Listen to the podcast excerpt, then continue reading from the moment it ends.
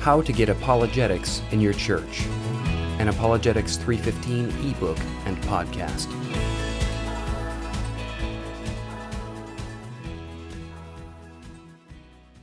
Apologetics in a Rural Setting by Shelby Cade. I'm sure there are many approaches to making apologetics available in the church. I will share some of the ways I have brought apologetics not only to the local body, but also to the community.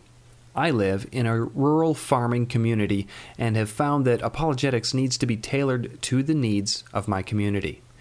In other words, some of the issues in a rural community will play a little bit differently than they might in an urban area. Having said this, I must add that many apologetic issues cut across cultural differences and are helpful for all to share and think about. The first technique I incorporated was to ask challenging questions. Those who would call Christianity into question constantly bombard us in today's culture. I have found that challenging and relevant questions have drawn interest into a wide variety of apologetic subjects. When individuals in the church see the need for apologetics and understand that the Christian has solid answers, the launching pad for starting apologetics is established within the local church. One of the specific ways I have addressed meeting the need for apologetics within the church is simply by starting Bible studies on a variety of subjects. For example, I have led studies on world religions and have addressed or touched on a variety of different subjects. I've also tried to keep up with the current cultural apologetic issues abortion, homosexual marriage, Orthodox Christianity, Darwinian evolution, relativism, in order to work them into lessons some of the lessons or Bible studies being taught may not specifically center on a current apologetic issue, but with the present skepticism in our society, apologetics can always be worked in. There are many resources for conducting studies on apologetic issues. One of the best ways to start an apologetic study is simply to gather information on a certain topic and create your own curriculum. Many internet sources can be utilized, and the best part is most are free. I have led studies in which the class receives both a handout summary of the subject in the hand and a separate sheet to fill in the answers to various questions. There are books that could be utilized, many with questions in the back. Videos are also useful for apologetic ministry. Lee Strobel's Faith Under Fire series and Ben Stein's video Expelled are both excellent resources. Many apologetic videos have curriculum that accompanies the video. One video series that has received high reviews is The Truth Project. This particular series and its curriculum addresses many relevant issues of our day. There are multiple other avenues for bringing apologetic lessons into the local church, including MP3s and CDs, which can be listened to and discussed. One of the methods by which I share apologetics with not only the church but also the community and beyond is through writing. Serving in a rural community has afforded me the opportunity to write weekly apologetic articles, just thinking apologetics, in the local paper. I initially thought this approach would have little effect in our small community, but was surprised to see that even in a small town, people crave answers for challenges to the Christian worldview. Individuals from various denominations, even some whom are not Christian, come to me with questions.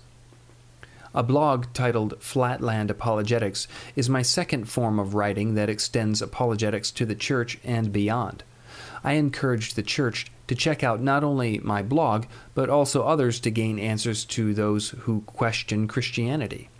Starting an apologetic blog has also encouraged me in God's truth, having to do more intensive study and provided confidence in the truthfulness of the Christian worldview as well. Anyone can start a blog, and if one is interested in apologetics, this is a great outlet to challenge and dialogue with those who don't know the Lord.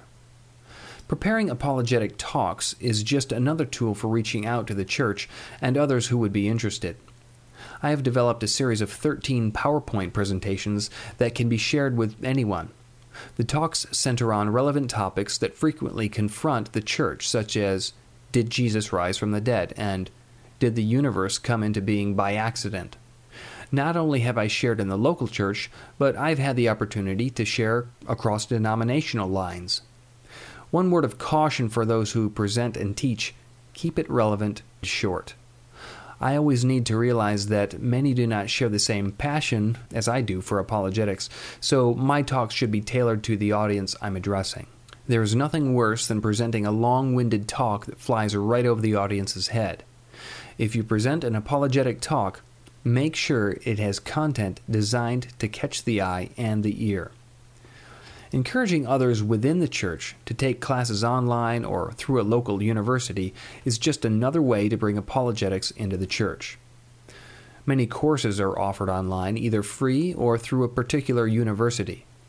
Many community colleges offer world religion or philosophy classes that can be taken to sharpen one's perspective. It seems that many in the church are sheltered, leaving them vulnerable to those who would question Christianity.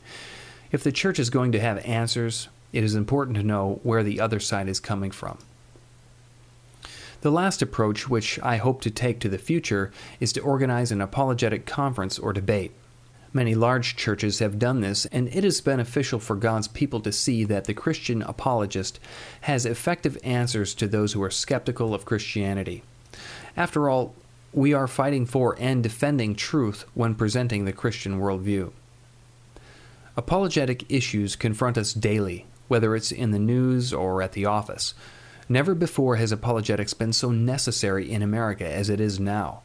If any Christian has a desire to start apologetic work in the church, he or she can find almost unlimited resources to do so.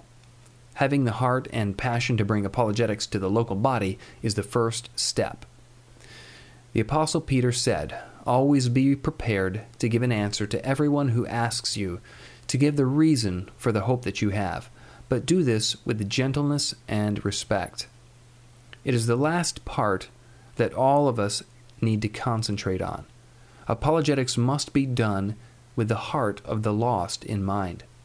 Apologetics is crucial for today, but not at the expense of turning someone away from the good news by simply trying to win an argument. There are many avenues for starting apologetics in the local body. All that is needed is the desire and the passion to get started.